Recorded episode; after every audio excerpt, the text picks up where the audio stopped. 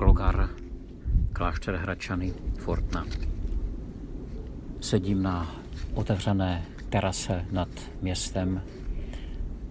Dívám se na stichlou Prahu, která se pomalu probouzí do nového dne. Občas je slyšet zvony, štěkot psa, vrkání hrlíček. Jinak město, které v té, chvíli, v té, v té takové chvíli už bylo poměrně rušné, tak se jakoby pomalu probouzí.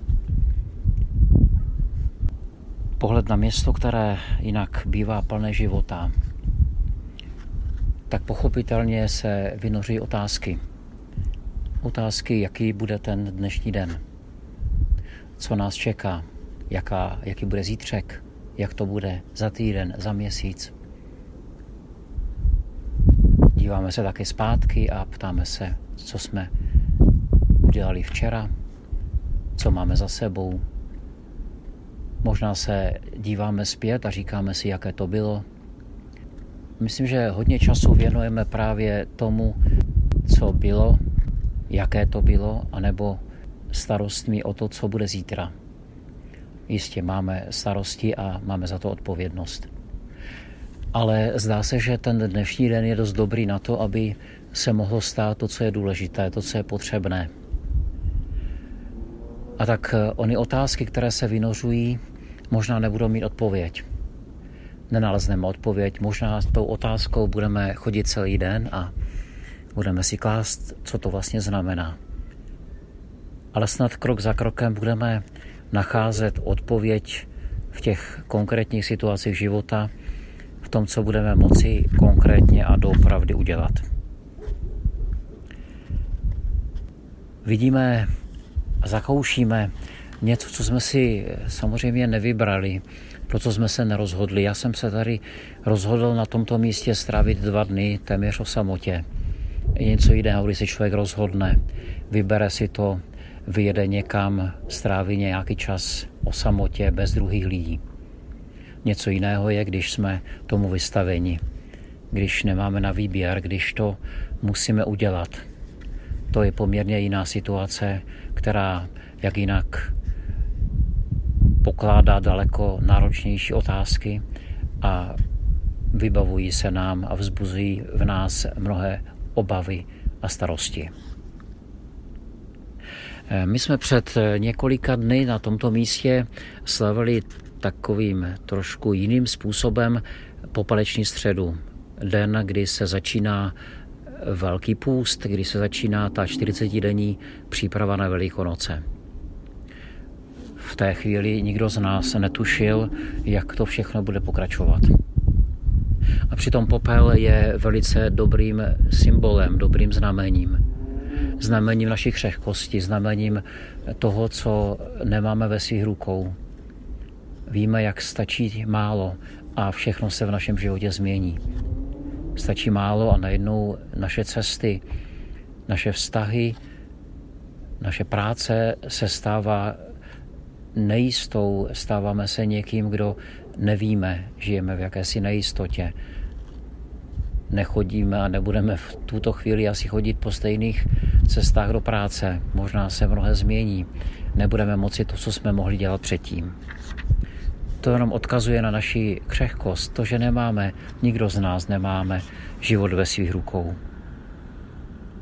Když bychom dnes otevřeli, tak jak to eh, většinou dělá katolická církev, kdy každý den otvírá Bibli, aby z něho četla úryvky z písma, tak bychom dnes narazili na text o malomocenství jak ze starého zákona, kde se hovoří o Námanovi, veliteli královského vojska, který byl postižen malomocenstvím, tak i v Evangeliu, kdy Ježíš v synagóze, v místě, které bylo si vysosným místem, kde se lidé, židé setkávali a kde věřili, že Bůh je přítomen právě skrze slovo, tak Ježíš se tam setkává s těmito lidmi, s těmito posluchači a, a vytahuje jim z dějin a z příběhu právě tohoto námana ze Sýrie, stejně jako vdovu ze Sarepty.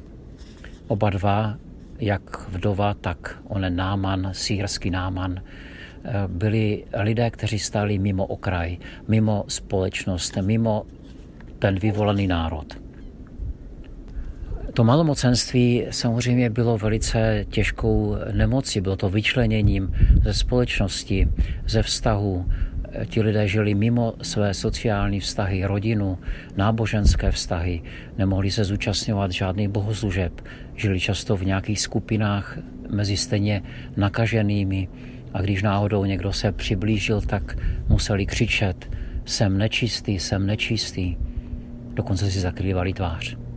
Nesnad proto, že by to pro bylo nakažlivé, ale protože nechtěli, aby někdo viděl jejich tvář, která často byla velice znetvořená tou nemocí.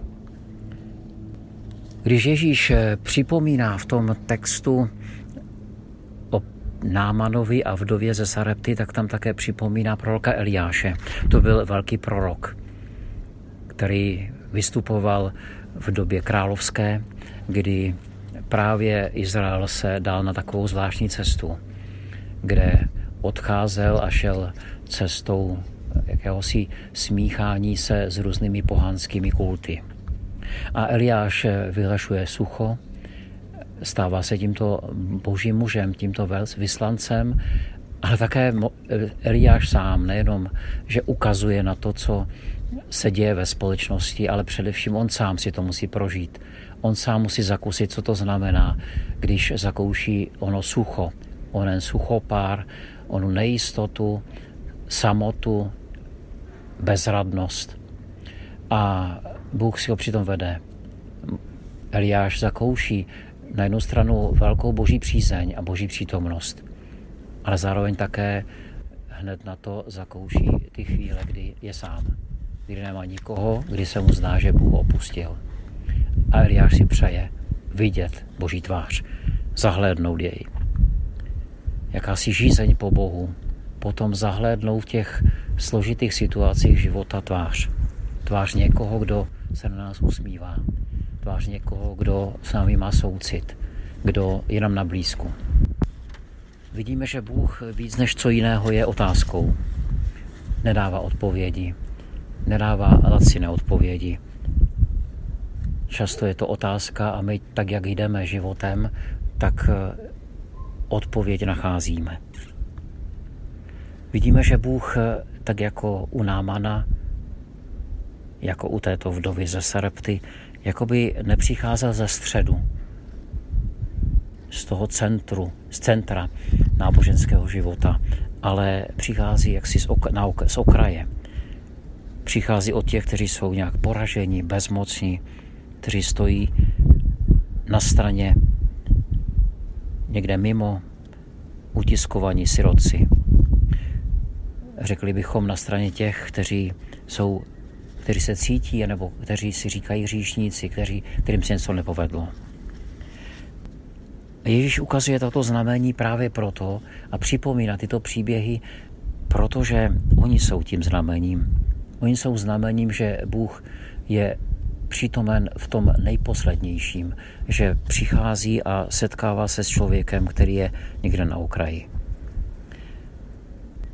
My samozřejmě nějakým způsobem můžeme zakoušet onu izolovanost. A pravděpodobně se to může stát. Ale zároveň můžeme zakoušet onu přesažnost, přesažnost vztahu, přesažnost toho, že někdo na nás myslí, někdo je nám na blízku.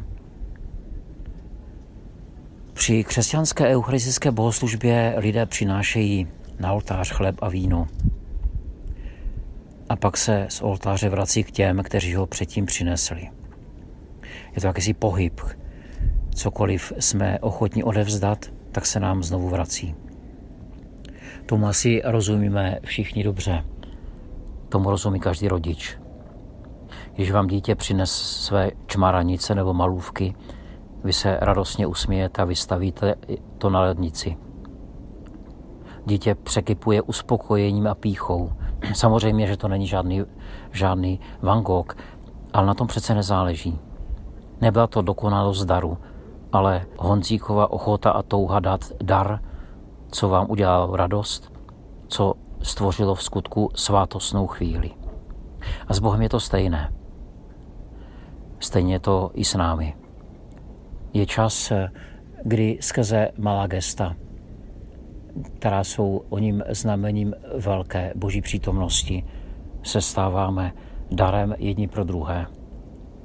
Stáváme se tím, kdo může i tímto způsobem přinést kousek naděje, radosti a možná jakéhosi uzdravení.